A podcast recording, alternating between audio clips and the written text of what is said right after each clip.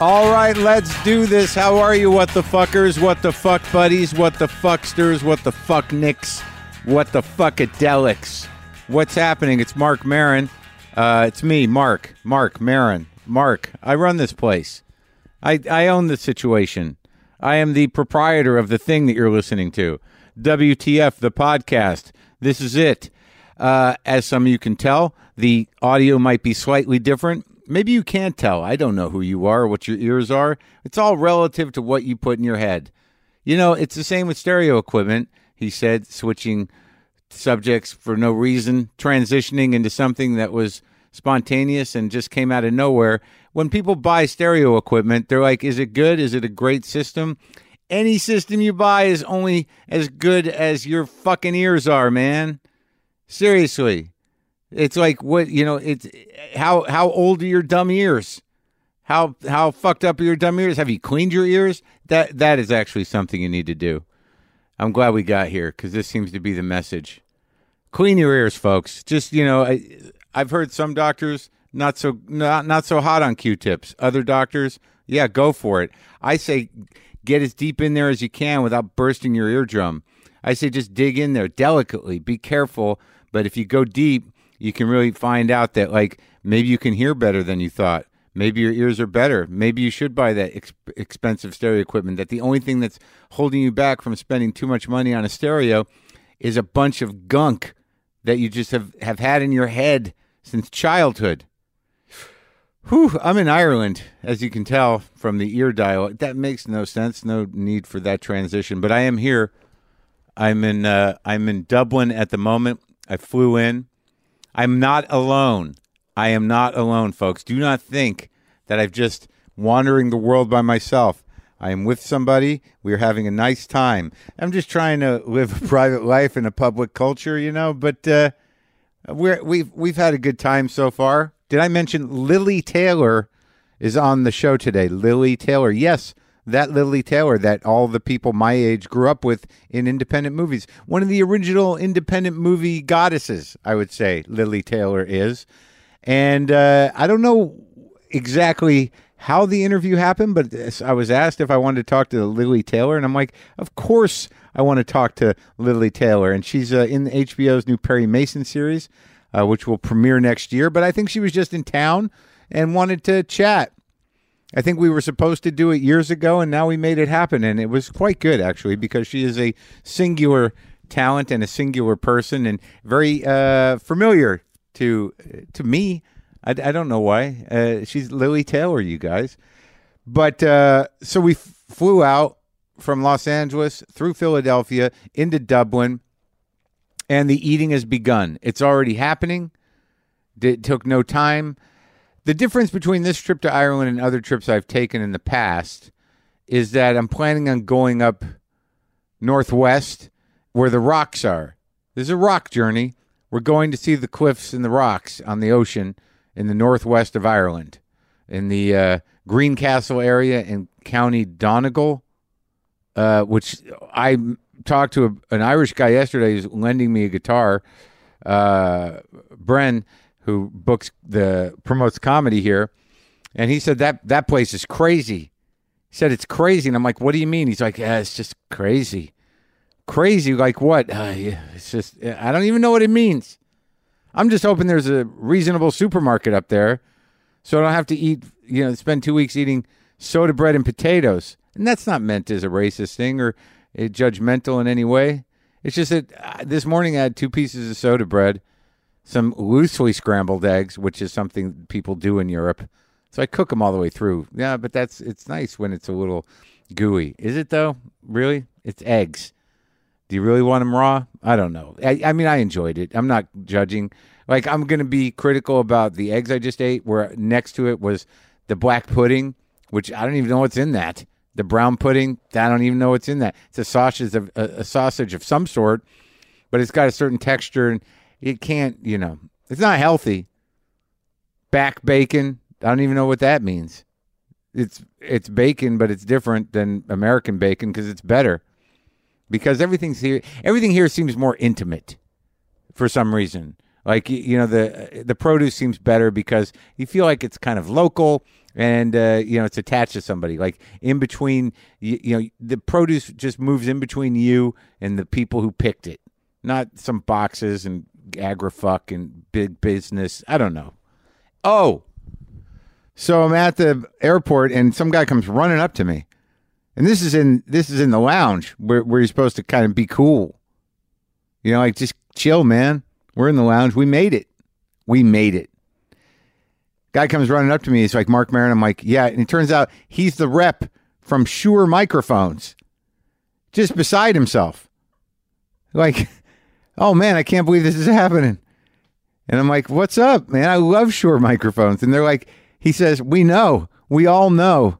And I'm like, I talk about that SM7 mic all the time. He's like, believe me, people come running up to me at, at HQ. Marin just said something else about the SM7. Like I can't shut up about the S. But I never asked Shure for anything. I genuinely, I'm obsessed with those mics. And the mic I'm talking on right now is a is a Beta 58. And like I told him, I said I got two 58s with me. I got two Beta 58s with me. He's like, well, "Yeah, we do too." I'm like, "What are you doing? A podcast?" No, they just have samples, I guess. But he gave me his card, and they were just excited. He took a picture with me. I guess I'm maybe they're going to hang it up in some sort of Hall of Fame at Shure HQ. I'm the SM7 guy. Good mics, good podcast mics. Yeah, but they're expensive. They're real deal radio mics. But whatever, man. I I I I fetishize things, folks. We know that. We know that. Boots. It changes over time. Think about it. All the things we've been through together. The fetishizing. Remember the jeans. Remember the cast iron pans. Remember the boots. Then the mics too. Yeah, a lot, a lot of stuff happening. So, well, that was exciting. But then we uh, we get on the plane and and you know I've been eating pretty healthy, but like I thought maybe I could hold off one day, but it didn't happen here. It just uh, even on the plane, you know, I was ob- obsessing about my glasses because I have a new prescription. I don't know if they're right, and I thought it would destroy my vacation, and I thought it would ruin the vacation of the person I'm with, which I've done many times in my life for one reason or another. My, I'm not seeing quite properly. We're fucked. It's stupid. There's nothing I can do to correct this situation. I can't get a new pair of glasses. I shouldn't have changed the lens before I just left. I was pretty obsessed about it, and it was sleepy time. And yeah, everybody was dozing off. I was watching a movie, eating the bad dinner, the chicken, and then like the dessert options came, and I'm like, I don't want dessert. You want a cheese plate or ice cream, caramel crunch ice cream? All right, well, I guess, all right, just bring me the cheese plate. And I don't eat that much cheese. But I sat there obsessing about how my glasses were going to ruin my life. I had the cheese plate and I just fucking sh- shoveled cheese in my face. Airplane cheese, not even fucking quality cheese. It was presented as quality cheese, but it's not, even if you're in first class. And then after that, I'm like, God, fuck it, man. I can't see. And this is stupid. Can I have the ice cream too? So she brought the ice cream and I just fucking ate that and uh, I went to sleep, kind of, kind of slept on the plane, which you do. And I'm laying there, and a massive amount of turbulence wakes me up, and we're in turbulence. We're over water, which I don't love. And the turbulence is happening, but I'm not moving. There's nothing you can do. And then, you know, the thoughts come, you know, is this the position I want to die in? Should I be sitting up? Will they find me the same way at the bottom of the sea, reclining, or would I like to be upright when that happens? Just gross and white and decomposed, strapped in. Do I want to be lying down for that at the bottom of the ocean, or do I want to be sitting up for that? I decided to stay laid down. I stayed laying down. And then I started thinking, like, well, this might be happening. There's some serious dips going on, and I'm not going to sit up for it. But then the, the other thought came, like, uh, this might be it. And uh, kind of glad I'd, I ate the ice cream. I think that was a good call. You know, if I'm going down and the terror starts and the screaming starts and the, oh my God, oh my God, like all around you, do you want to be in the middle of that thinking, why didn't I eat that? Why didn't I eat that ice cream? Why didn't I eat it? And that maybe like eh, eh, trying to judge how much time you have before you hit the water and die. Do- Like, could you somehow manage to get to the f- flight attendant area to get an ice cream? like everyone's freaking out we're gonna die we're gonna die and you're thinking like is that ice cream still frozen how do they keep it frozen on here Is there a way I can get it? Just chaos everywhere. Oxygen mask is dropping. People in different angles of recline screaming. But you're just sitting there, like somehow managing in a twirling, spiraling plane to be eating a small glass of one scoop of ice cream. Not even a Sunday situation. But we made it. But I at least occupied my brain in a healthy way. I finally bought an Irish cap. I've avoided it every time I've come here, but I've kind of thought I wanted one. And then I realized, like, even if I never wear it ev- anywhere at home, I'm wearing it here. I'm going to be that guy, and I got one. And it's not. I don't think it's a cheesy thing to do. I mean, this the tweed they make it here, and you wear it on your head. I mean, it, I don't. uh, It's you know, and I'm old now. It's an old man's hat. Old man's cap matches my old man head. All right, look, Lily Taylor, I love her. And, you know, w- we all have loved her at some point in time. And she's done some great work, and I, I was happy to talk to her. She is a, a unique person, intense, intense. This is me talking to Lily Taylor. Uh, she's going to be in this Perry Mason, this remake of Perry Mason on HBO that's going to be out next year. But I think she just dropped by to chat.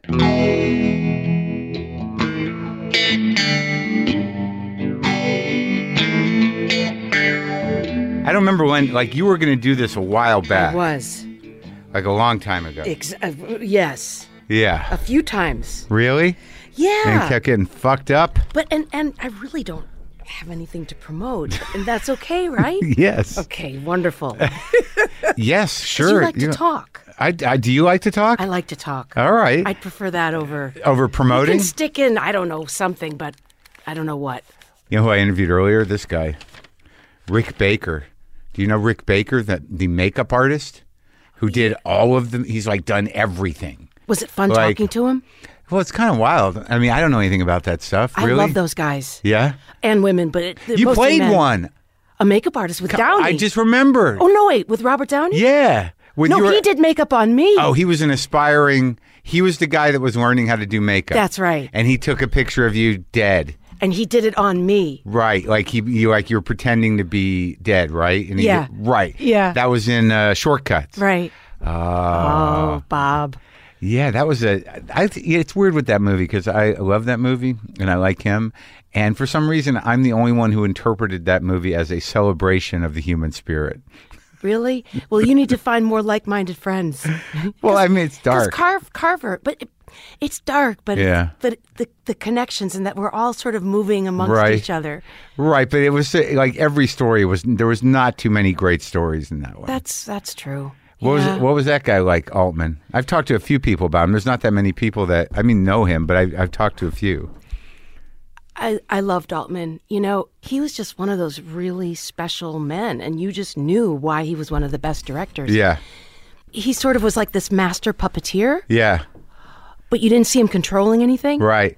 Just easing in and out. Easing Just in and out. Because that movie was like that was a later one, right? I mean, he was. It would That feel like- was. it was after the player. It was after he was sort of Right. his comeback, whatever that means. right. And Downey, he was like a kid then. That was before the the, the problems, was it? Well, he, I knew he was having some problems Oh, you did? when we were doing Okay, it. yeah. Oh, that was clear because he had already been on Saturday Night Live, I think. Right. And had done some. You heard stories about him doing crazy things in New York. Yeah. Yeah, Downey was having a nice time. I, I think he was probably still working actually at that point for him. Yeah. Yeah. Right. Right. Still, had, it was still fun. Yeah. The party was still a fun thing to be at. Yeah. It certainly didn't it didn't keep going that way. Boy, is he a great example that it ain't over till it's over. You don't give up hope. Yeah, it ain't over until you've made all the money in the world. That- that's his story. Yeah. Things got bad and now he's back and he he's made all the money possible to make in show business. you all right? Yes. Where did you where did you come from though? Chicago, outside Chicago, yeah. Midwest. Really? Like Yeah. you're a, a full-on Midwest family? You don't I, I always associate you with the East Coast sensibility. Because I moved there in '88, so I've been there. I'm, You I'm don't sound Chicago. I know, but I can go back there fast. And that was pretty Thanks. fast. I can go back fast. Yeah. But I love, I love, I always knew I wanted to be in New York, yeah. but I'm You're from one of those Chicago. people. Yeah, like like in like the city itself. Yeah, because I knew I wanted to be a theater actress, and I Yeah. knew I wanted to. I just knew I loved Chicago, but it wasn't quite enough. I also was a little. Chicago's pretty great. It's fantastic, but I also felt a little unusual, and I felt like New York. There was more room for me in New yeah. York. Right, sure. Yeah. So did you start in Chicago though? Did you like what Oh, Yeah. what's you come from a how big's the family? Massive? Six kids. Six? Six kids. Catholic? No, Just a lot of kids. just Mm-hmm. I don't know. I always ask that. Anyone, anytime that someone says there's more than four kids in a family, I assume it's uh, Jesus related. yeah. No, it's not. Um, I don't know what was going on. Well, what's your well, what, do you- well, what my do your my folks younger do? brother and I were surprises. So, Oh. so um, yeah, you know, my dad was uh complicated. He was mentally ill. Really? With yeah, what? he had manic depression and alcoholism, but in the '60s when they didn't really know what it was Be- w- When it was just angry and sad. exactly, And Ex- drunk. e- exactly, and Right. when they discovered before they discovered lithium, he was getting shock treatments, but then Oh, they so- gave him lithium. But then alcohol negates lithium. So he was self medicating alcoholically. which which a lot of manic depressives do. I know. Yeah. Oh, My- you do you know them? I do. My dad was uh, uh, bipolar, he, and he well, he is. I mean, he, he kind of he keeps switching up his diagnosis. So yeah, now Which, he's- which is a very bipolar thing to do. I know. Now, he- he, I guess, but he hasn't had any. I don't know if he's on medicine right now or what, but the profound depressions haven't been. I haven't. They, he hasn't had them lately, or he's keeping them away from me. I'm not hearing about it. Did he used to go manic or depressive? Both. Like there was like long periods of just sort of like they get that look in their eye where they're just sort of sad and like that kind of lonesome dead look in their eye. It's the worst. And then he get yeah he'd get manic and spend a lot of money and make some bad decisions. Yeah. Well, we share something. That's a very unique thing to have a parent Uh, who's Unique's a diplomatic word. yeah. I I'm trying to yeah Eh, yeah, yeah, No, it is. Yeah, I mean, I know. Yeah, because a lot of times it gets. You know, there's plenty of people with alcoholic parents Yeah. that I've talked to that may be the parent, you know, the offspring of bipolar people. yeah. So you, so he was well into it by the time you were born. Then, He was. Yeah, he went into the hospital the year I was born. really? Yeah, that's when he had his big break, actually. So he was well into it, but nobody knew what it was. And then he had his break the year I was born. What did what? what- How did that manifest?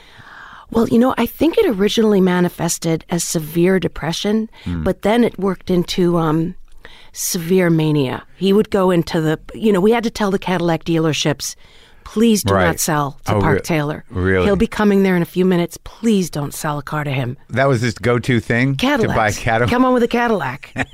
yeah, pianos, a house, A house. a house, Wow. a house. And he did it in cash, so they had to move. So my poor mom was like, oh my I got to god. pack. It happened. So you moved. Yeah, I was out of the house by then. Poor Ma did it on her own. Oh, that was after. Yeah, So he, he stayed at it, huh? he did. He did. And then we did an intervention on him. They're so excited when they do things, though, aren't they? When they're manic, oh, they're thrilled. Yeah. And but why isn't everyone else as it's thrilled as I? amazing. Look, I just bought this thing I couldn't afford. Yeah, And you've got the audacity to not be yeah, happy. yeah. God damn it, you ruin everything. Yeah. Yeah. Oh. Yeah. So, so Cadillacs when you were around, and then a house when you left. yeah, house when I left. Yeah. Is he still around? He isn't, but you know, we did an intervention on him, Uh huh.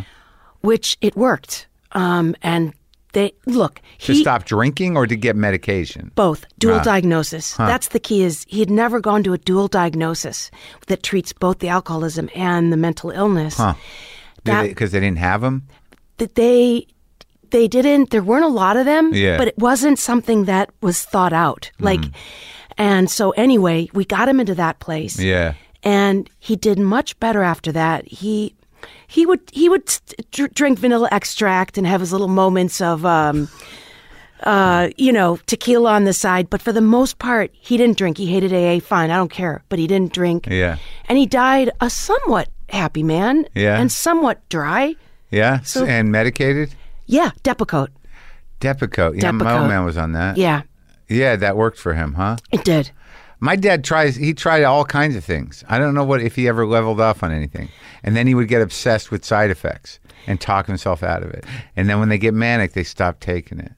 They're a really tough bunch to treat. Yeah. For what you just said, all those little things you just said, Yeah. that's the problem. Well, now you know. What's, I think what's knocking my dad down a bit is age. He's eighty, I don't know. Even if he's manic, I don't know what kind of energy, what he has to do. He doesn't have much money anymore, so I, I think the damage is limited. Right. Yeah. So he seems all right. Where is he? Uh, he's in New Mexico.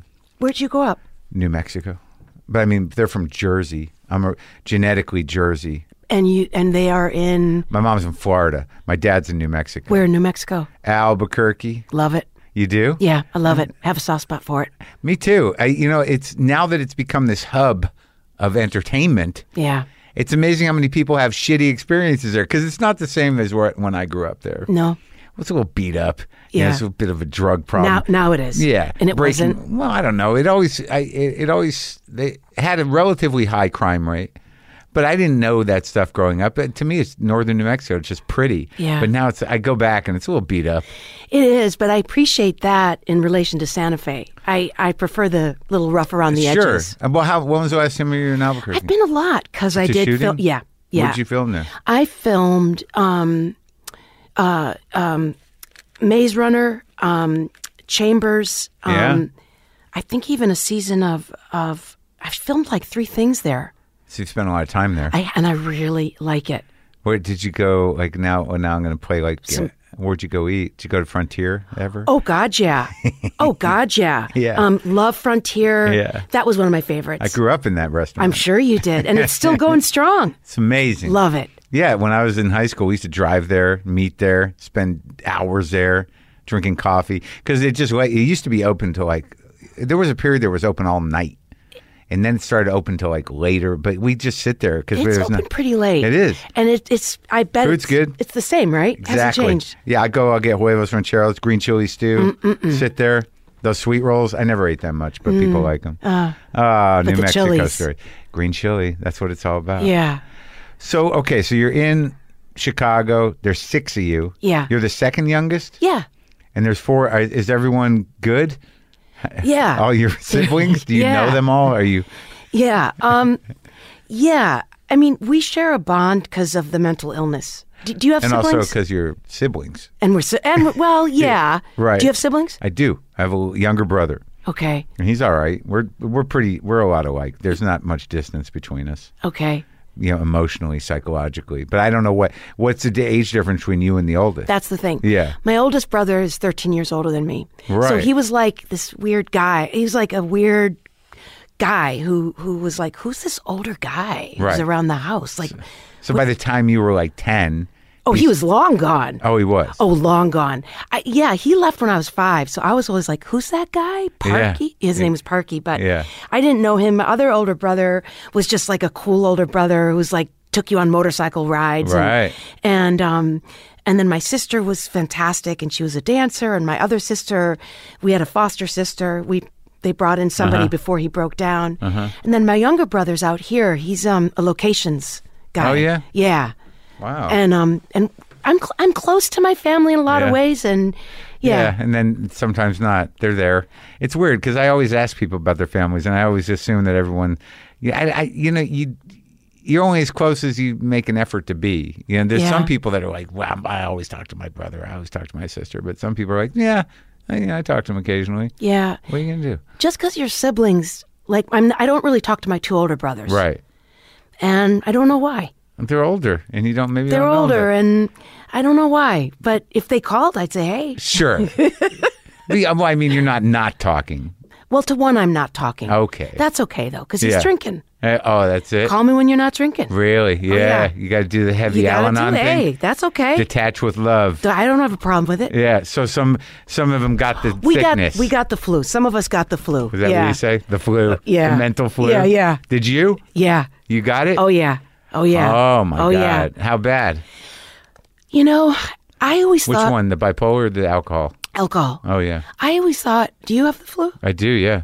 20 years without the without 30. the cause. Well, 30. 29, 29. That's good. Yeah. You do the thing? Oh, I do the thing. Yeah. I do the thing. How am I not seeing you at the thing? I've probably seen you. Honey, at the I live thing. in New York. I know, but I got sober in New York. Big second You're and probably an extrovert, right? third- Well, I guess. Yeah. Maybe ma- I'm an introvert, so those movies were um, ex- movies, excuse Yeah. me, meetings were a little a little too much for I me. needed something, man. Yeah. To not feel like a weirdo. See, and then they'd have that dance. I I- like I barely could do the dancing. They had a dance once a year, and I was like, I can't do it. can't do this total sober fun thing. But you know, what's so great is that there's so many other people who are probably having the same thing. Oh yeah, And a lot were dancing, but I know a lot are like, what the hell? I, know. can't do this. I well, yeah, but some people are like, let's just embrace it. But I'm like, this is. There's a part of me that's sort of like, this is a little sad. Yeah. because we're overcompensating. yeah, exactly. yeah. But I talk I talk about it pretty freely on the thing because I, I it changed my brain Yeah. somehow. yeah. Yeah. I when know. did- well when did you get sober? I was twenty nine. uh, um, How old were you? I know, exact. I was young.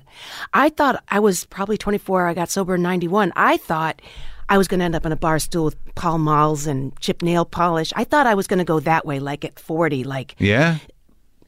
it didn't happen that way. It it happened. I was, I went. I got a friend said, "Do you want to come see some chamber music with me?" I said, "Okay, fine. I'll, I'll go." This is in New York. Yeah, I said So I'm you're already there. You already working? there, working, Have drinking. you done a movie?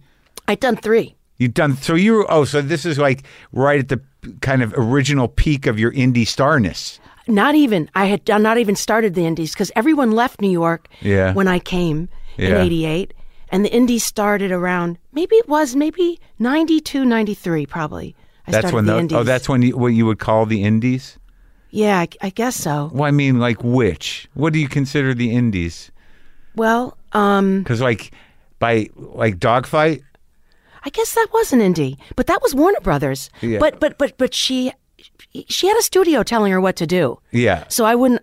That didn't feel like an indie to me. That but- felt like an independent But director. Mystic Pizza? no way. No. Commercial all the way. Yeah. Oh yeah.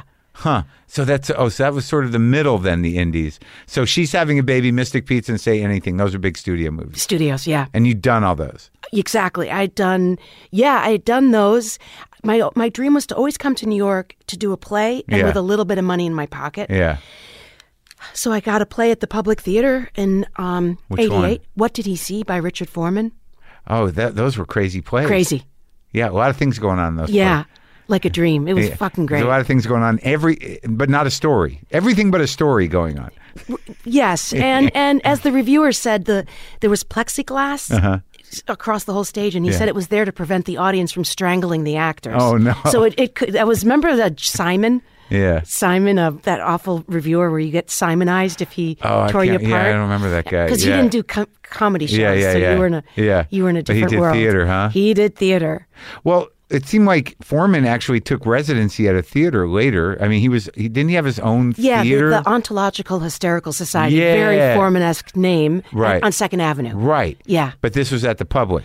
Yeah, last time he worked at a. That's when he. That That's what when he- drove him right, to he said, his Fuck own. it. Right. Yeah. Yeah, And you were in that. I was in it, and it was just perfect. So where'd you? But where'd you do your training in Chicago? I got kicked out of Goodman of DePaul. Which is It, it's a conservatory, where's that? Chicago. Oh, is that a good one?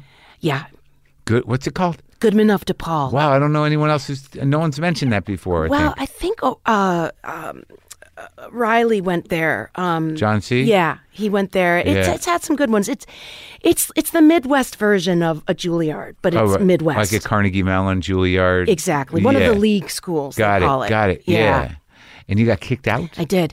for. Here's the thing: is I I was gonna do a TV show that would have lasted one day of work. You're not supposed to work professionally at these things. Right. I had gotten the approval from everybody except my one acting teacher, Yeah. who said, No, I'm not going to let you go. I said, Well, I'm filming tomorrow. And everyone else has said, Okay. He goes, You know what? We don't like your attitude. I said, You know what? I don't like your attitude. He said, You know what? You don't come back to this school. You, I said, You know what? I'm not going to come back to this school. I hung up and that was it. That was it. I was done. Wha- how long had you been there? Four months. Oh man.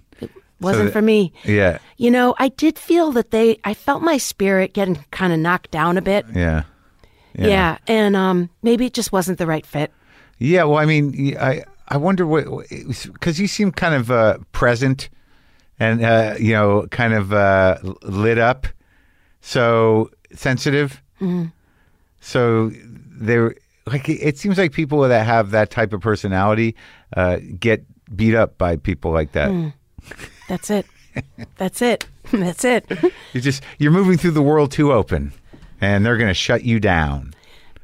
I, I like to think that's what happened. What I felt like was that I wasn't trainable, or you see, you can't do anything right, you know. Yeah. But thank you. I like that take better. I like your Y- take. Well, I, I just think that excitable people, like especially people with a system, it just seems that there's some people that just do what people say and they kind of like go along this the the system. Then there's incredibly, you know, gifted people who are, you know, somehow they they they treat like uh y- like aliens that just landed and they're so special. And then they're just open, sensitive people that just really want to try and those are the people that they seem to take their shit out on. Mm-hmm. Yeah, yeah, Uh-huh. yeah. Black sheep. Yeah. Yeah. But so it was probably better off. But was that the only training you had? Was that 4 months? No, I studied with um, the Pivens, the Piven Theater Uh-huh. Sure. Workshop. So you've probably heard of them, right? Jeremy's parents. Jeremy's parents. Yeah, it's, it was an improvisation, right? Were they it was improv? games. It was games. Theater games. They were kind of Swollen. famous. They were like Del Close It- level which shit. I, I, st- I actually studied with Dell. you did. I did. I lived. I lived above the blues bar, and I lived across from Burton's Place. Did you ever perform in Chicago as a co- comedian? Not not in the younger days. No, I've gone back. I was just at the Vic. I've shot a special at the Vic, Mm. and I've done you know I've done zanies, but I yeah I didn't know that improv world of those small theater worlds. But I've since I've I've sh- I've done films with Swanberg. I go there a lot. Like you know I've been there a lot. I was there during the heyday, Yeah, and I wasn't an improver. but Del Close was He hired me when I was still in high school, actually. uh huh and um, he took me under his wing and he let me take his workshops and he brought me into the the Herald. yeah. Well, that's improv. Yeah, I know, and I was awful. I was Yeah. awful because I learned theater games. Yeah. I'm not an improver. Yeah. I'm not. I like What is lines. theater games? Theater games. Funny enough, she Kate, Viola Spolin. This is the other school. Exactly the Pivens. Viola Spolin. Yeah. I believe worked with Second City. Uh-huh. So she comes from that background, but what she developed is these theater games that that help get you out of your head, Yeah. and kind basically into joy. Yeah. Really, Joy. kind of. Did she frame it like that? No, that's how I kind of think of it. Is it or like play, present? Oh, okay. play, Yeah. like getting into the the moment. Give me an example. Like of a um, theater game. Let's see. One of the theater games w- is um, someone sits on a cube Uh-huh. in the middle, and they've got one person on either side of them. And when when I'm talking to the person on my right, I've got to totally engage and know exactly what she's saying. And then the person on my left talks. I've got to turn to him, but I, the one on my right keeps talking, and I have to go back to her and continue the conversation. Uh-huh. Okay. So I've got to be totally alive to both, and yet. Connected to both. Uh, Uh-huh. so So- listening. so listening. That's what a lot of the But exercises are. it's, but it's not written. It's improvised. It's improvised. So you're given like a who, what, when, and where. Right. But you're not trying to be funny. Oh, so that's what you're. Yeah. That's what you're saying. You do improvise, but not with the need to be funny. Exactly. With all Gotcha. these other people who are competing to to, be be, funny. funny. Right. And that that was just killing me. I I kind of fled New York because I was in that you fled New York or Chicago? excuse me, fled Chicago Yeah. partly because I was in this comedian world and I was just like I'm Getting beat up on beat all, up. all beat levels. up. There we go again. Getting beat yeah. up on all levels. Poor Lily. yeah. She's all sensitive and open with all these monsters wanting to be funny. A lot Jeff of pressure. Garland, I would go around with Ugh, Jeff on yeah. um in uh, New York. Well, he's so loud. Yeah. I know Jeff. Yeah, I would go with Jeff on his comedy nights in uh, New York. I, Did you know him in Chicago? I did, and then he moved to New York, and I was in New York, and then I would go with him Yeah. to his sets, Sure. talk to him. Where, where, oh yeah, he'll his sets where he, before he goes on, he's like, I don't write anything. yeah, it, it gets to a point where it's sort of like Jeff, maybe I'll write a few things. Why not write a few things? he still does it, you know. yeah. Yeah, he just prides himself on going on stage without anything prepared. okay, doesn't it work sometimes? Dell Close, I what, did you learn anything from Dell, or did you just work for him? Um. He seemed like a heavy cat. Yeah. Do you? What do you mean by heavy cat? just like you know had his problems, but like uh, when he's he's seen as a real sort of Buddha of the whole improv thing. I mean, like he spawned, you know that what is it, long form Herald? Is it isn't that his Yeah. thing? Yeah. And a lot of the people that are around today, uh, offshoots or offshoots of Dell. You know, like the Upright Citizens Brigade. They're, like he, because a lot of the comedy world today is n- is based in you know Chicago sketch and improv uh, as opposed to stand up. You know, so they a lot of them define what comedy is now, and Yeah. a lot of them come from that world. But they all revere Dell. But I know he had addiction problems, and he had you know he was sort of an intense guy, and he was sort of like somehow stuck in in being this guru, Yeah, but there was a failure element to him. exactly. I think that's, I was getting all of that. I knew he was a genius. Yeah. I knew stay with this guy as long as you can, Yeah. Uh-huh. like Altman. Like he's one of those. Like just stay, you'll learn. But he, um, he would have rages. Uh-huh. You know, um, I Uh. didn't want to. I didn't want to do anything wrong. Felt like home. It felt like home. That's here's the other problem with people like us who come from that. It's like we're just gonna walk right in with any fucking lunatic that starts yelling at us. Like, oh, look, hey, Dad. Yeah, I I, I have that too. Wait, now did you know Kenny Shopson? Did you know the didn't, Shopsons? no. Okay, all right. Okay. But I know I I, I know both sides of uh, the the sort of boundaryless, emotional, erratic dynamic. yeah, Oh, you can't. Fu- I- it's taken me years to get out from under it. I know. How old are you? Fifty six. Yeah, fif- fif- I, I'd have thought you were about there. Um, yeah, fifty-two. It's nice. I mean, it's you know whatever. Getting old is a lot of things, but it's nice to have gotten through some things. Oh my God! So you're you're there with uh you know with the genius yelling occasionally with Dell. Yeah, there with Dell, knowing I was with greatness, knowing Yeah. I wasn't an improver, and that Yeah. I needed to get the hell out of this world. Right. Um, so I went to New York, and um, But you learn things. You you like the the Piven school. I, I loved I loved Joyce Piven. She was my teacher. Yeah, and it helped. It helped, and I'm very I'm curious. So I learned from books. I sent myself to Carnegie Mellon for a summer program when I was 16. yeah. I- oh, before you got yeah. Yeah, so I I sent my I would always investigate, and Yeah. I, I I'm an investigator. Did you do acting in in uh, in high school too? Did you do stuff? I did, I did, I did. I had a great, uh, very strong acting school program. Yeah. yeah. so you get to New York with and you d- were you just sort of like I'm here in New York or did you know people? Oh, I you- did. Well, I did the Mary Tyler Moore for sure. You did? through the hat in the air. My on the sister, Lower East Side. uh, West Village. Oh, you're in the West, Village. Oh, that's nice. Yeah. Yeah, I kind of settled there. I was I'm about to go to the Lower East Side, and then Kenny Shopson, Yeah. the crazy restaurant guy, a famous restaurant. Um, Yeah. Uh, he- I was about to move over there. He goes, I don't want you moving over there. And he yelled to the restaurant, Does anybody here have a sublet for her? I don't want her. And then someone said, Oh, I do. Really? Yeah, right on St. Luke's, right off of 8th, 8th, uh, 7th and 8th. Uh Uh-huh. Right near Morton and Yeah, yeah, yeah. Clarkson. And um so I moved there. Oh, that's kind of nice. That's almost like it's West West, right? Very Is that- wet. And- yeah, yeah. That's the block that's photographed. Yeah. That's on postcards. Right, right. Yeah. With the brownstones. Yeah, that's a nice-ass yeah. block. Yeah, Yes. that's really. So nice. that was okay. I'm living here, West He didn't Village. want you on the east side with the junkies. Didn't want me there. yeah, too dicey. Yeah, well, the door, the, the, the there was a little slot on the apartment I was going to rent to Yeah. put in the little packages of things. Oh, and- really? Yeah, The business. yeah, The package business. Here's the money. Give me the thing. yeah. And that's where I lived. I lived on, on second between A and B. Oh wow! Yeah, in uh, '89. Oh, you were in it. Oh yeah. Weren't we lucky to still get some of that? Yeah, I guess so. I mean, A it's- little bit. No, I'm, I'm, uh, I'm, I, I get nostalgic and uh, I romanticize that time, but it's like as you get older, it's hard to argue. Like, was that better? I, I do know that there was. It seemed that there was uh, at that time a more thriving art scene on all levels. That's what I miss. Yeah, music, theater, uh, comedy to a certain degree, the poetry scene.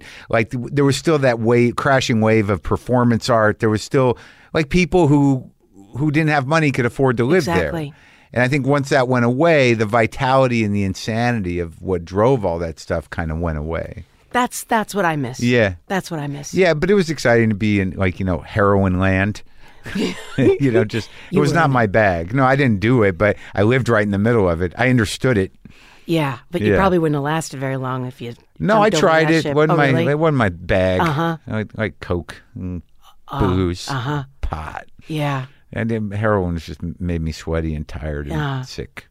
I never tried it. I always thought I didn't shoot it. I just snorted it because at that time in the late '80s, it was high grade, so you could just do it. And I literally lived next to a heroin supermarket, Mm. and you know I was sober there. You know, I start. I, I the first time I got sober was '88, so like I go through these year and a half periods, Uh-huh. you know, and and uh, you know I would watch them, and I was sober, but I wasn't doing the thing. But I just see all these junkies every day, you know, and I just thought it was so sad. And that can just change on a dime. You just one day you're like, what is going on in that doorway?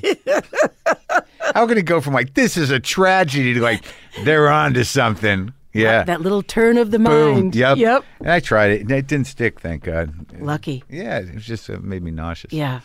But uh, what was your thing? Just booze? Yeah. booze and Really? pot, pretty much. I mean, a little bit of cocaine, a little bit, but mostly mostly booze and pot. So you get to New York. You're not on the. You're not on the East Side. You're not. well, you- But you're getting fucked up. Uh, Oh yeah, yeah. But quietly, like I didn't want anyone to know I was an alcoholic. But you knew Oh, I knew. Oh, I knew. from, when?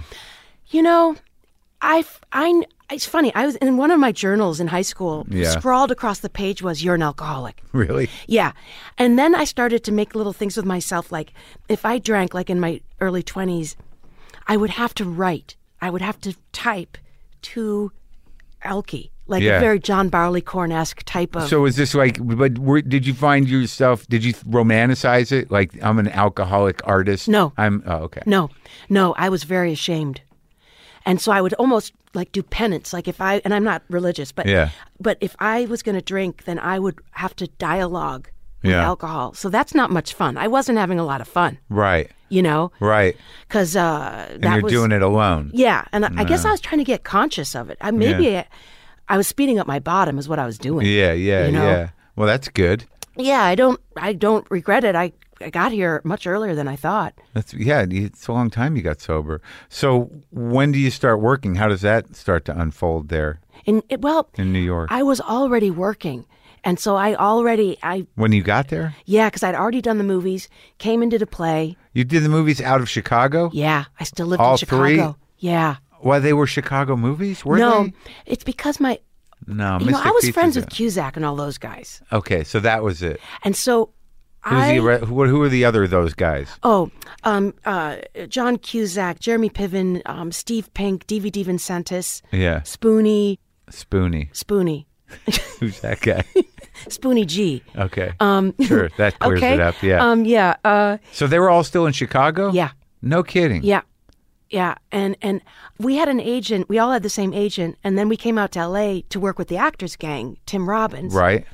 and I got Mystic Pizza when I was out here visiting the agent with all the boys, Okay. and then went back to Chicago, did Mystic Pizza, came back to Chicago. Then we did Say Anything with all the boys, Yeah. Right. came out to L.A., went back to Chicago, and then maybe one more movie, and then I moved to New York. Huh. So that was the f- yeah, because I see like I don't know. You friends with those guys still? Um, not really, but like if I see them, I know we would all get along. They're very different people now. You know, they. I mean, it's it's sort of amazing that they all hung out together. Because I can't see Kuzak and uh, Piven hanging out at this point. no. Yeah. No, I don't think so. No, but uh, but when wa- I I can't remember. Oh, I do remember you in Fort Born of the Fourth of July. Did you where'd you where'd you cast out out of? Oh, New- Stone. He came to New York, and I met with him on that one. Oliver Oh, Stone. Yeah, yeah. Wow. Yeah. Was that intense? It was, you know, actually, it was interesting. He he was a real asshole, and I was, Oliver Stone. No kidding. you know, surprise, Surprise. surprise, And it was hot. It was like hundred degrees. I was like, you know what, man? I was like, I, I don't need to be here. I. I- I'm here to, you know, and I guess I got the part because of that. You know, he was, you know, clearly you could see he he just was damaged by the war. I mean, Really, that was your sense yeah, yeah. because that was pretty early on. I mean, he'd done a couple other movies by then, but Yeah, that was pretty early on still. Yeah. that that must have been a, well. That's a pretty intense movie.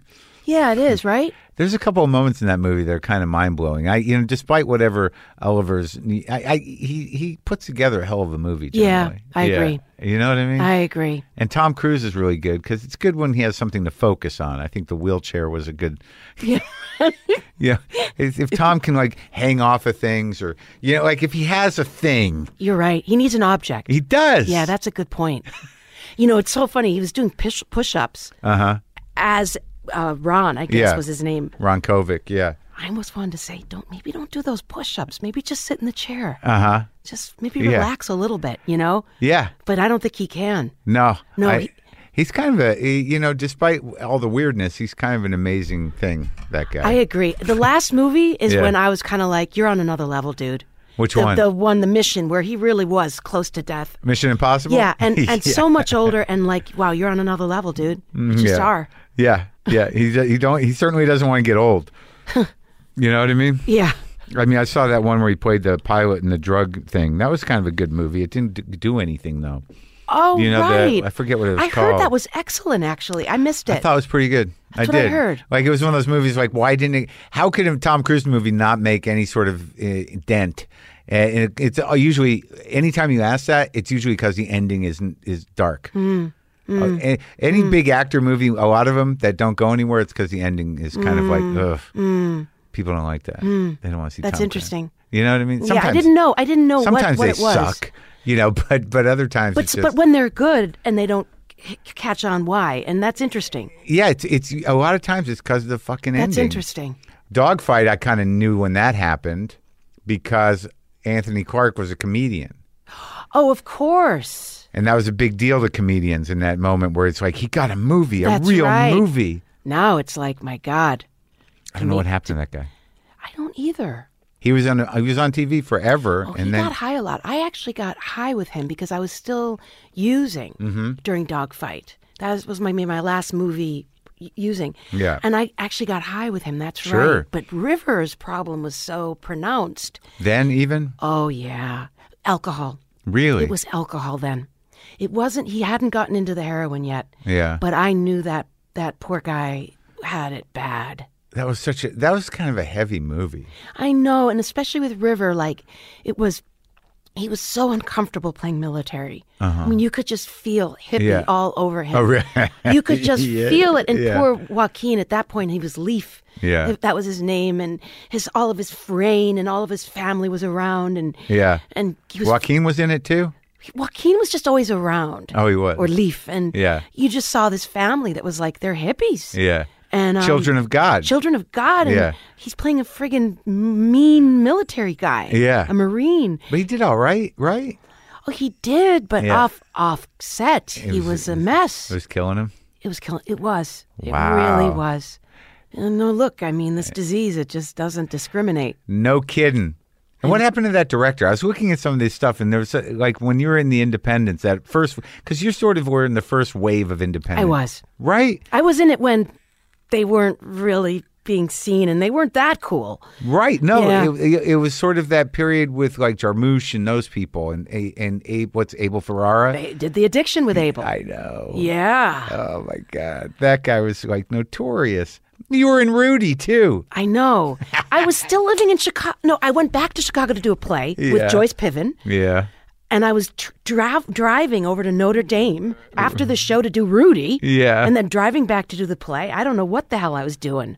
Rudy. Rudy. that movie. I know. That guy. There's some Rudy fans out there. yeah, well, Rudy is one of those movies for some know. reason that everybody knows. I know. But so when what what would you say is the first movie of those of that independent period? Because you did let's that I see. did? Yeah, because you were these were big movies. You did another movie with um with Altman. Didn't he do Predaporte? Predaporte? Pret a porter. Yeah. Was that Altman? yeah. But that was a weird movie. I That don't was even know- awful. He I was in didn't the s- worst mood. I didn't see it. No, even. it's, it's he was miserable. Mrs. Parker and the Vicious Circle. That was a fun Alan movie. Rudolph. I did that because of the shortcuts and Alan Rudolph and and Alan Rudolph, smart writer. yeah, Right. and director and like an Altman guy.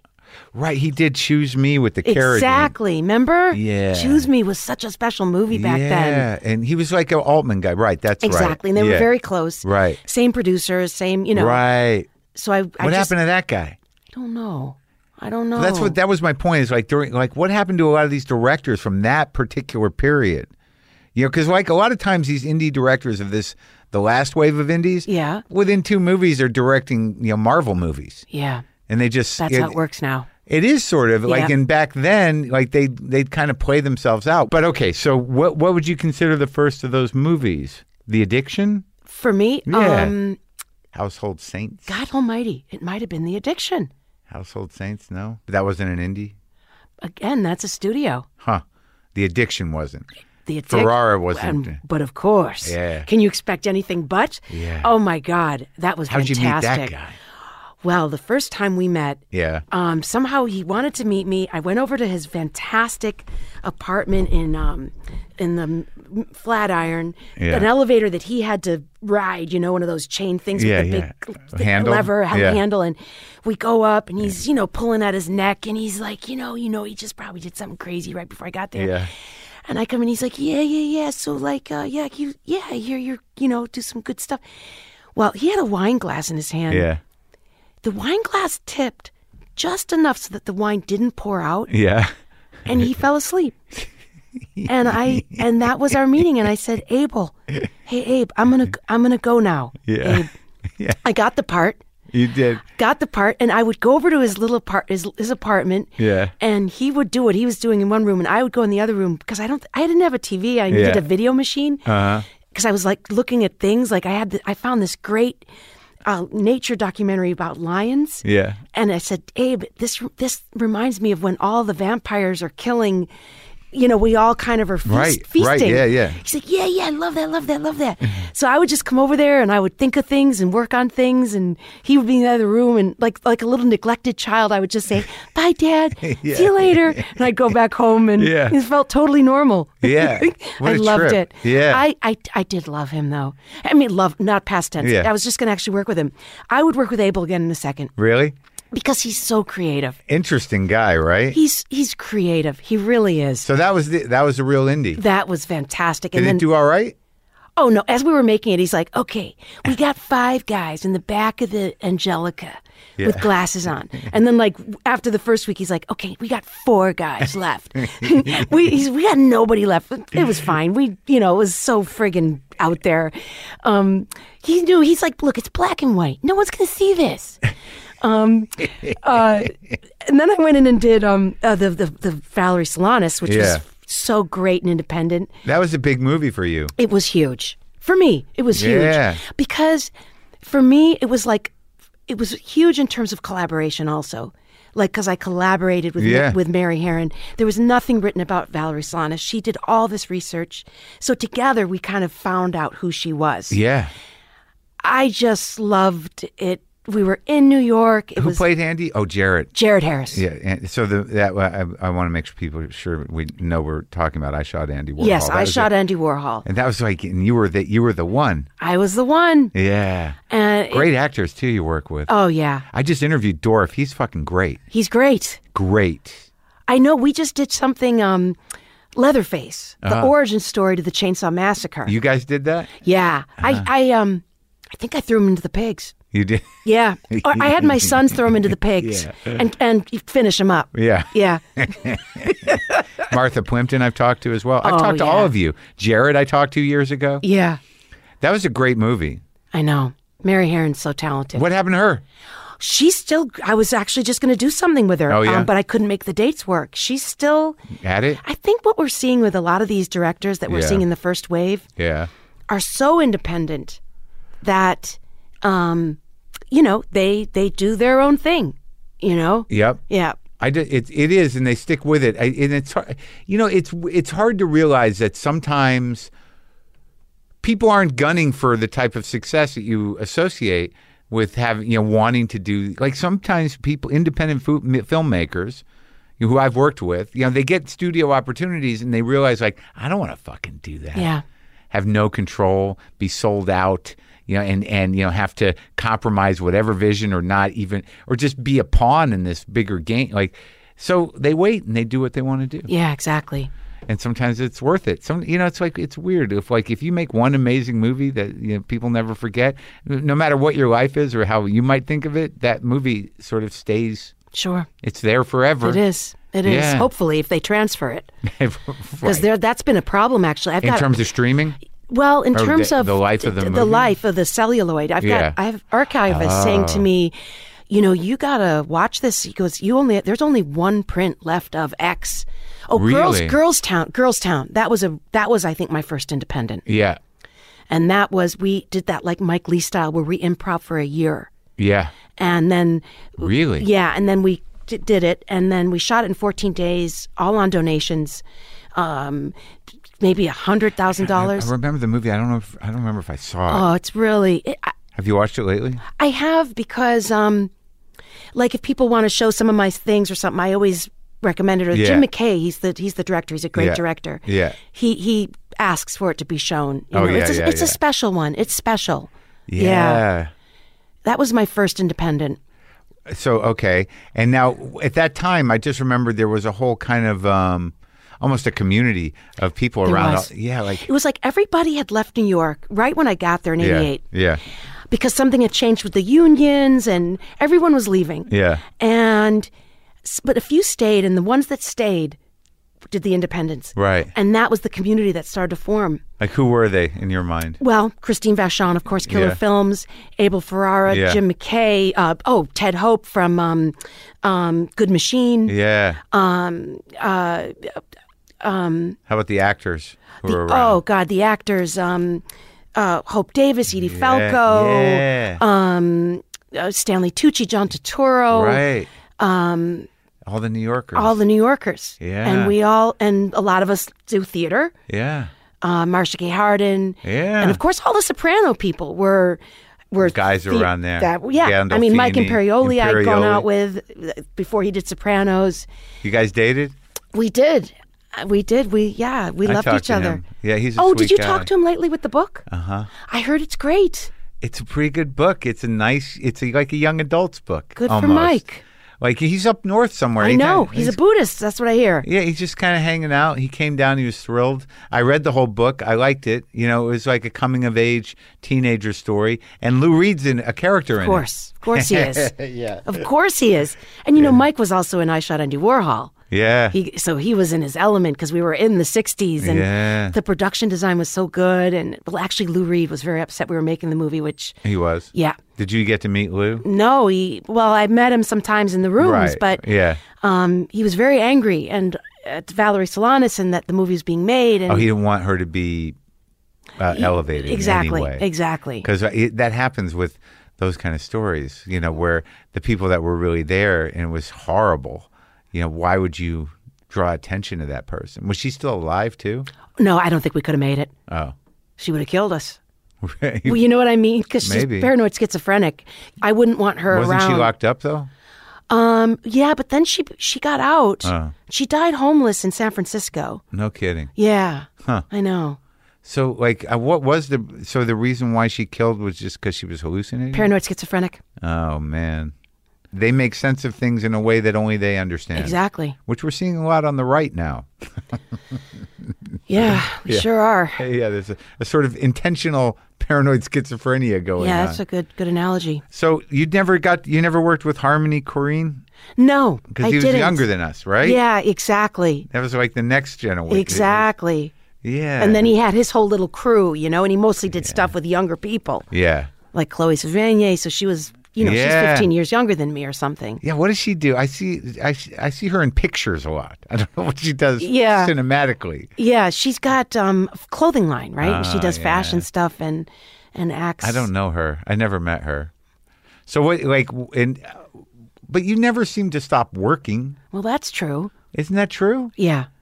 And that's like you now like this working. So what happened with uh, what was it? Uh, this is this water enough under the bridge? Oh, oh, wait a minute. Are you bringing up something about a guy? Who I talked to? Really? Yeah. Wow. I well, don't take I take it personally. Oh, I'm not.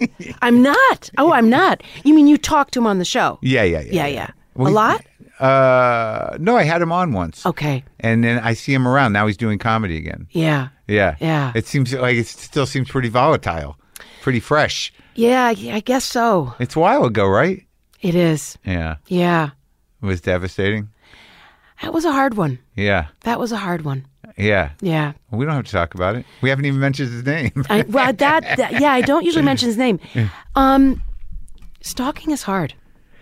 yeah, is it was that the first time and only time? That I had been? Yeah. Yeah. Huh. Yeah. Yeah, I don't. Uh, I, I here's, but the thing was weird. So wait, we didn't even talk about. So what compelled you to get sober? What what evening did that? I I just realized that you know you got sober in New York, and we brought that up. But was what what was the event? When I got sober. Yeah, So I was invited to go to um, uh, c- uh, chamber music. right. That's right. We started this story and we did not finish it. Yeah. And I, I said, I'll go if you get high with me to my friend. Yeah, I got high. before chamber music performance. Exactly. Yeah, If you want to get sober Yeah. and have the universe tell you things. Right. So I was paranoid. I, I didn't want to leave because I thought, oh, I'll everyone will look if I leave. And because the truth was coming at me, Yeah. because that was the whole thing. I was always running from the truth. Right. Of your alcoholism. Exactly. Yeah. And I was stuck. And it just happened. It just flashed a. It was it was kind of white lighty At the chamber music wing? Yeah. At the performance? during the performance. You are an alcoholic. Yeah. Like like a like a like in big capital letters. a- Yeah. a- above the stage. Like Yeah. you are. And I was silent. I Mm. was silent for the next two days. I didn't say anything Mm. because I knew something had happened. And I didn't want to do anything for a while. And then um, I was going out of my mind. And then someone from my past in Chicago had called and she must have sensed something. And she said, You know, I've gotten sober. And I said, Oh my God, I don't know what to do. I, I don't think I'm going to make it. I, I, I, but I don't want to do AA. And she said, Why don't you just go over to Perry Street? And that was it. That's Was how this it someone in started. show business? No, Oh. no. Did you have a soundtrack to your white light experience? Mm, No, because I think I, I well, I went out of body. Oh, yeah. I probably, and and I was high, so I never really remembered things, anyways. Yeah. Yeah. Um, I don't remember the music. I was I was freaking out. Wow. Yeah, and that's when my life changed. And that was on weed. yeah, That's a good, yeah, because that'll freak you out. exactly. And then the next day you went to Perry Street? No, nine days later, Nine. I, I was hanging on tight. I didn't want to do Mm, I, AA. I went in and out for years. yeah, yeah, So that was that. And that, That was, was that. Mm. 19 what? ninety one. Wow. That's a long time. I man. know. So most of your career you've been sober. I have. so okay, Michael Rappaport. Yeah. yeah. I don't know what happened, but I have to assume that you've both gotten older and wiser.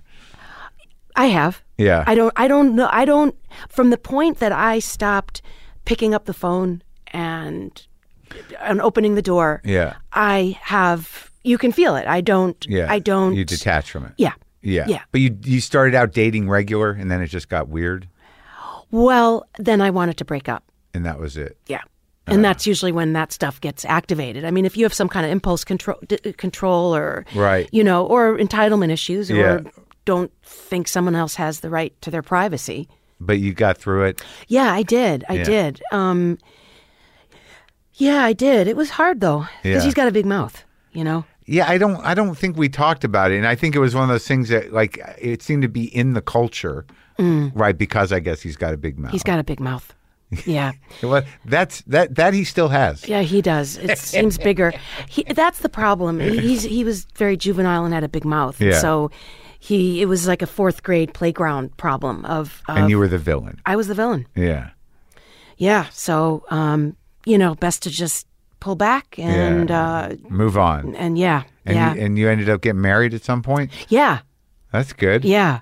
You found somebody that wasn't to Exactly. represent your childhood somehow. Exactly. I mean, Good. you know, look, I mean that I think that was probably right before my 30s and yeah, Yeah. we all we all go through things, don't we? You know, it, the thing is weird is that like I don't know you, but you seem very familiar to me because I've grown up with you to a certain degree in your work.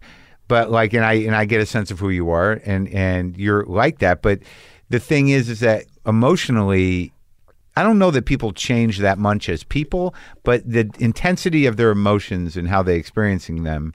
That that does change. You, you know what I mean? It's like I think who we are is sort of set.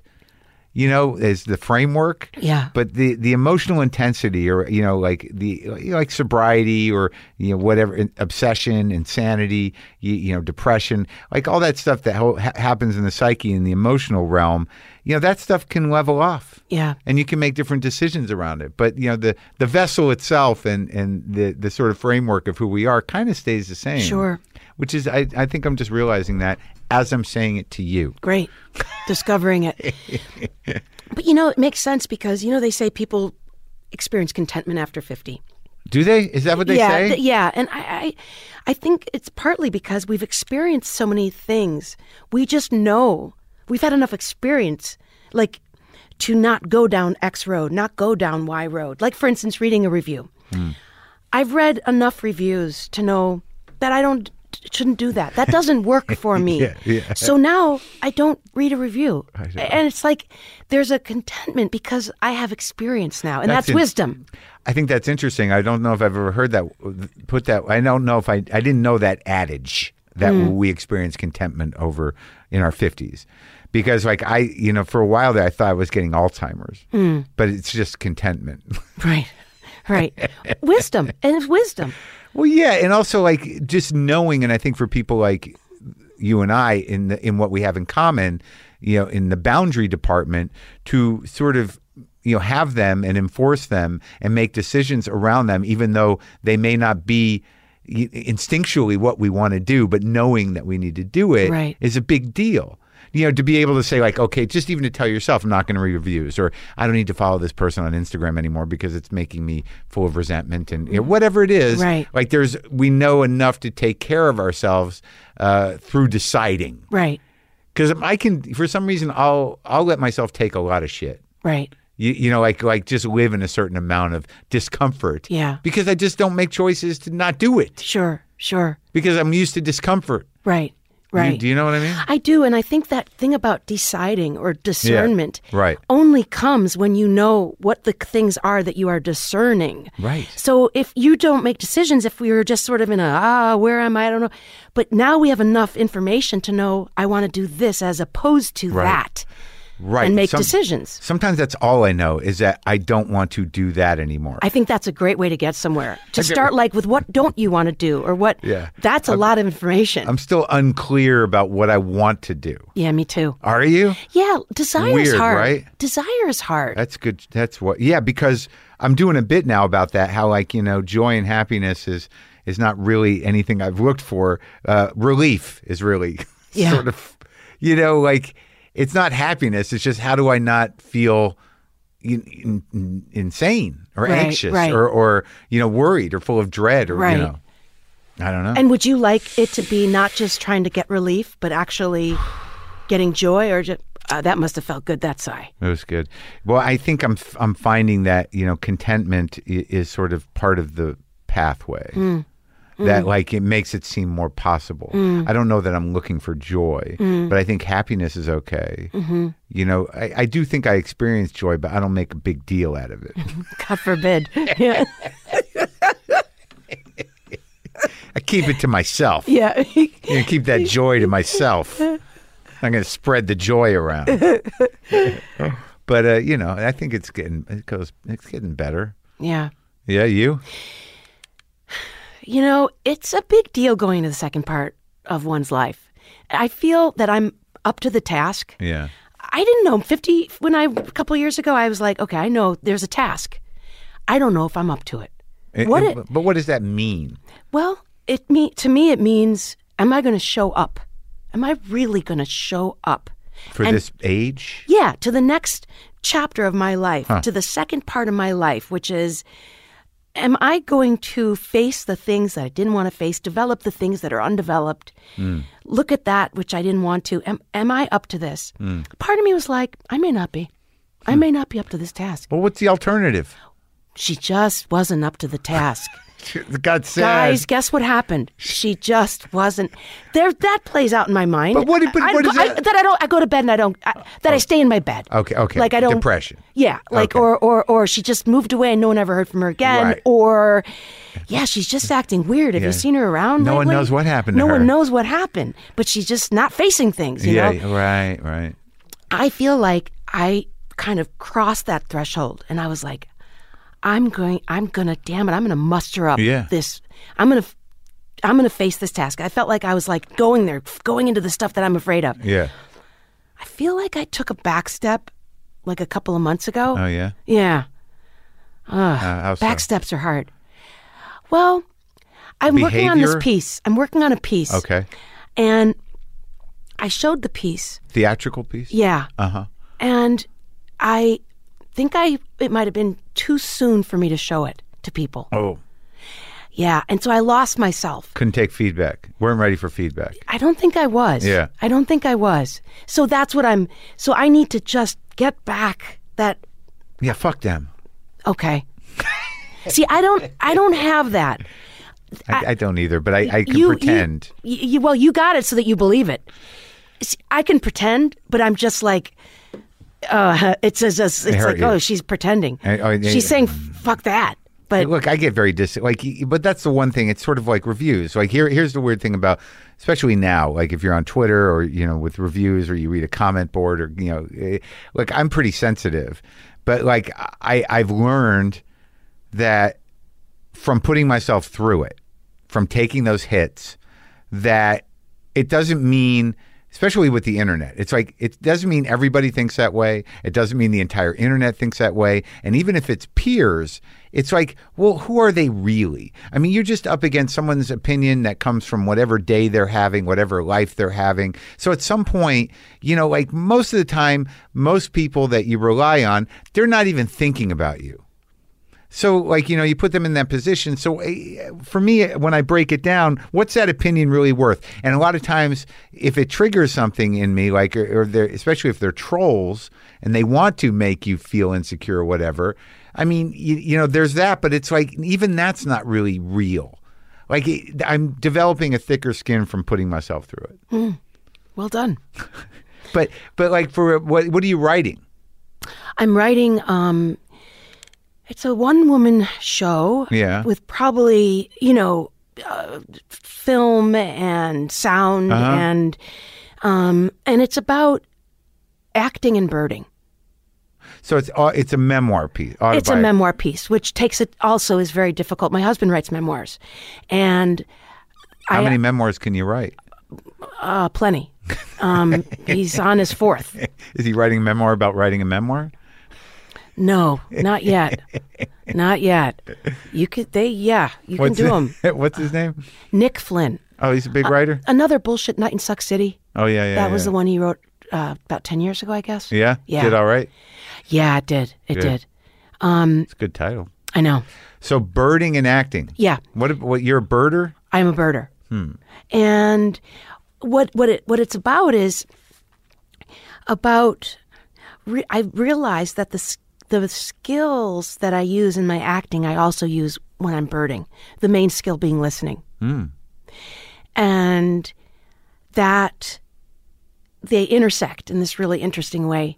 Huh. And and it's really about paying attention. Because I'd read this thing where listening is the sense, hearing is the sense, and listening is the skill. And the difference between the two is paying attention. Huh. And so that's what the piece is about and how hard it is to pay attention. In general. Yeah. And and that I have so much experience of not being able to pay attention. Really. Because as an actor, you'd be in a psych ward if you were always in the moment. Huh. You'd be crazy. I mean, you can't always be in the I'm a, When you're working or just in like life. let's say I'm on the stage. Yeah. The goal is to be in the moment. Yeah. Well, I'm I'm aware of the audience. I'm I'm thinking about I'm think I'm in fear. I'm Yeah. I'm thinking about dinner. I'm thinking Yeah. about I don't like the actor. Right. How do I get back in the moment? Right. How do I get back in? How do you? You know, right. So it's a lot of I've had a lot of experience. The main thing I can always go to is listening because even if I can't listen, I can keep trying to and I will eventually listen.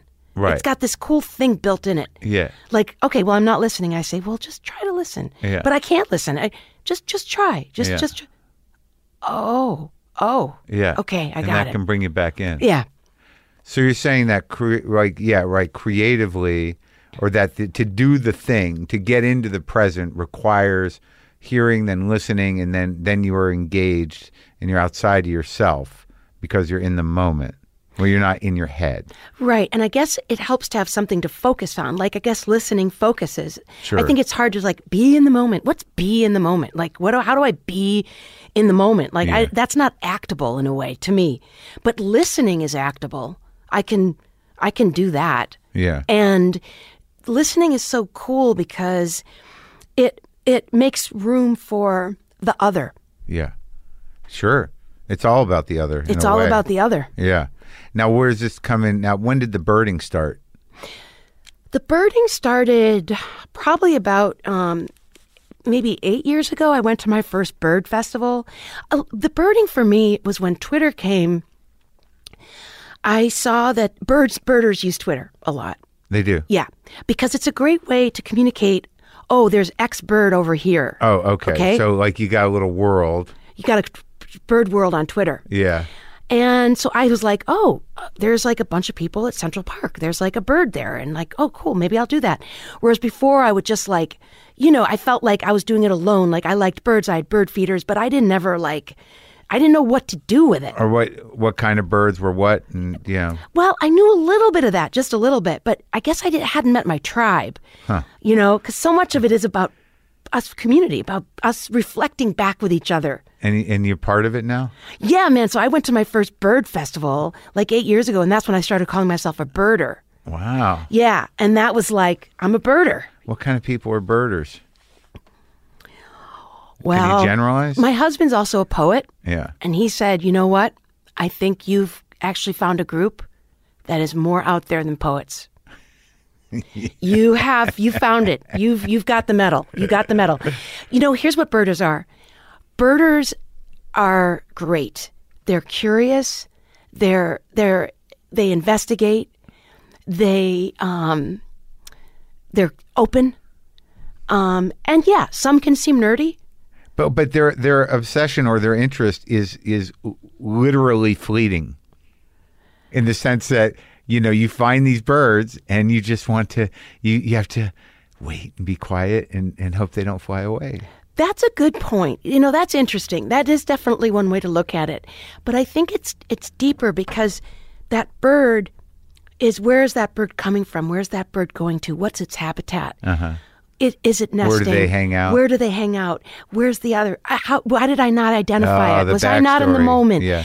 W- uh, Can, how can I identify that bird better? What do I need to do to learn? How can I sharpen my skills? Yeah. So you keep kind of trying to grow and develop. Interesting. so It's- that yeah. well that's the grow and develop and learn part, like in knowing which birds vacation where during the winter and that kind of stuff, Right. or why they're not around or where they might be, or is that the same one from last year? Look, it had babies, all that stuff. It's infinitely interesting. It really is. But wait, in- but but also the other amazing thing about birds is they fucking fly. Right. Right. I mean, They fly. yeah, Yeah. and that's kind of amazing, I know. right? They fly. Yeah, they fly. I know. and they're they're dinosaurs. That's another thing we keep forgetting. When I saw there are these great nest cams and there was one with a great blue heron and it was I would use it to calm down like when I was doing the conjuring and I would come home after being possessed all day and I would turn these nest ca- cams on at night and just like just be with the nest, you know, with that heron sleeping on top of the chicks and Yeah. the spring peepers and all that. And I was watching it and all of a sudden a uh, a great a great horned owl swooped in and tore the feather off the top of the um, heron's head and you know tried to get the heron and the heron came up and was like it looked like a pterodactyl Yeah. like against like like the, a silhouetted This you is know what you and you saw all this. I saw all of it. It was like "Ah," like a pterodactyl, Yeah. and it was like life and death. And I was like, first of all, that's a dinosaur. Okay, let's just just Yeah. remember that. Yeah. But just the life and death, and And you're just looking for a little piece. I was, and but I was, but that's the thing. That's that listening thing. Is I was like, stop imposing on nature. Yeah. Stop going to it. Let, why don't you just let it be and Yeah. not to be like it's good, it's bad, it- Right. it's this, it's that. Just come to it. Let it be what it is. Yeah. Chaos. a fight for survival. Bloody mess. Yeah. Yeah. Yeah. Yeah. No, I think it's interesting, and and so, well, I mean, don't don't be set back too much Okay. just because you know you put it out in the world. You should try. Why don't you run it in pieces? Why don't you do some storytelling nights? Like a moth thing. Like you know, like, instead of like instead of like worrying about the whole piece, why don't you break it into s- stories and tell them you know like a bit at a time, ten minute, Very good. 15 minute pieces because they have all those storytelling nights. I'm sure any of them would love to have you. Very good. I have I've done a moth. I did the moth ball. Oh, yeah? Yeah. So and I know those guys. I love Was those it guys. part of this thing that you're working on, the story you told? No. But would it work that you could do it that way? Oh, w- oh yeah. I mean, I did that big benefit thing. Yeah. You know, at the the moth ball. Uh-huh. But I could just. I mean, they're all the time. All I have to do is just sign up to one of these things. Right. That is great advice. See, what I love about that is I could have just kept this all to myself. Yeah. And not shared this kind of struggle or this Right. uncomfortable moment, and I did, and to a good good person, to Yeah. a good source. Yeah. And here you just came back with something. That's what it's about. And for me, I'm an isolator. Yeah. And I don't, for me, what I've really learned the past couple of years is it's people. It's really by sharing with others that that's when I feel better. Of course. Yes. And that's oh, so that's and that's also the nature of the program. Yeah, e-, exa- exactly. duh. Duh. But I didn't know h- with my work how important it was. Because as an actor, I'm always with like other, you know, we, we are together, communal. Sure, and you're also working on someone else's work. It's a collaborative. A lot of times, it's a collaborative piece that was written or directed or created by someone else. Right. And so I don't have to do a lot. But on my Right, own, I'm like, yeah. Mm. oh, I've got to be with people. So that that's fantastic. What you did was you just made it manageable, and which is so huge because it started to feel overwhelming. Well, yeah, because when you're putting together a piece, like, because I improvise through hours. Like, I'm working on a new hour of stand up or whatever, and I've done one person shows, but I work on stage with with my. That's how I generate is is in in real time. Like, I don't write it down because that bothers me. It dies for me if I write it down too much. Like sometimes I'll I'll record things over and over again until I get them right, but I'll, I'll never listen to the recordings. And I have transcribed recordings, but I know from workshopping my own stuff that you can create space for yourself like that. If you do a storytelling thing, or what I'll do to, if I'm trying to improvise through things to to get new stuff, I'll just do like a like you know work out at a small black box theater. You know, do like a residency, like you know, like a few Tuesdays a month with you know like either like a five dollar ticket or a cheap ticket with the, with the understanding that I'm working Mm-hmm. on something and you know and just you know whoever comes comes and I'll just try to fucking process it Mm. in front of people. That that's great. That's kind of I think where I am. I'm looking into residencies Yeah. actually because I think I need to do that sort of thing Yeah. you've just described. But what I love is you've just given me like three great solutions. Yeah. So thank you. As opposed to just isolating and thinking you suck. I- I- yeah, you you did it. You you Good. yeah. Well, this was a worthwhile thing to do then. Yeah. And wh- are you? And what's this Perry Mason show? Yeah, it's pretty cool, Oh, man. yeah? Oh, it's yeah, it's um, it, Tim Van Patten is creating it Uh-huh. with um HBO, and Tim Van Patten did all the Sopranos and Oh yeah. um yeah um uh Boardwalk Empire, Wired. oh really? He's fantastic, old school New Yorker. Yeah. Um. And he's resurrecting Perry Mason. Yeah, but it's so it's really cool because it's it's the no, it's from the novels. You know, it's from it's Interesting. the film noir, and he's just back from World War One. Uh huh. and he's really damaged, you Oh, know. wow. And it's like, you know, I think it's 1929 maybe. Uh-huh.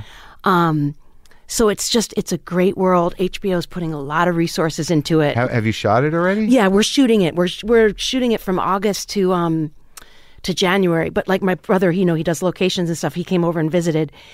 And he was like, "Oh, you got a lot of toys. They're bringing out a lot of toys for this one." I'm like, "Oh yeah, this Yeah. is this is yeah, we've got six cranes today. We had one of those things that they use at the NBA, that cool camera that goes on the They're putting a lot into this. They They like that guy. Well, I mean, Boardwalk Empire was pretty big, right? yeah.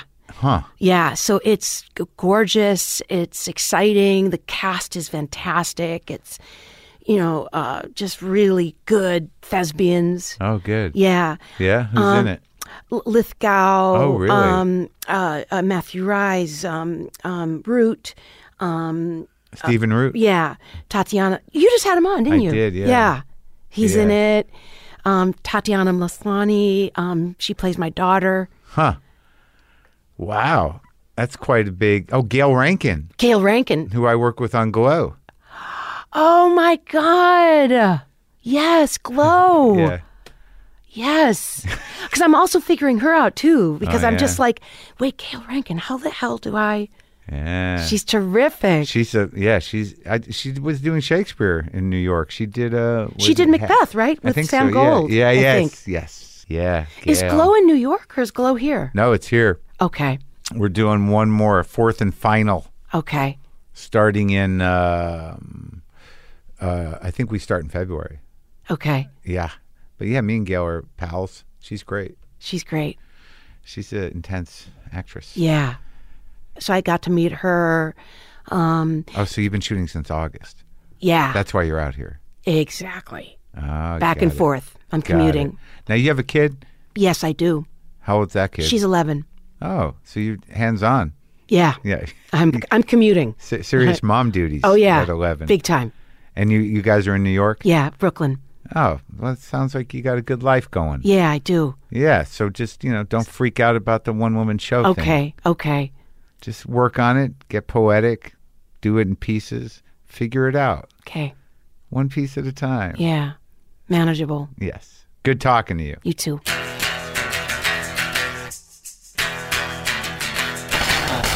Lily Taylor. Doesn't she sound exactly like Lily Taylor? Look out for Perry Mason next year and uh, enjoy birds. I don't think I've, I've really put any thought into birds, but now I will. I, I do, you know, I, no, I can't do music. What am I thinking? I'm just going to close out, but for some reason I'm, I'm stifled by it.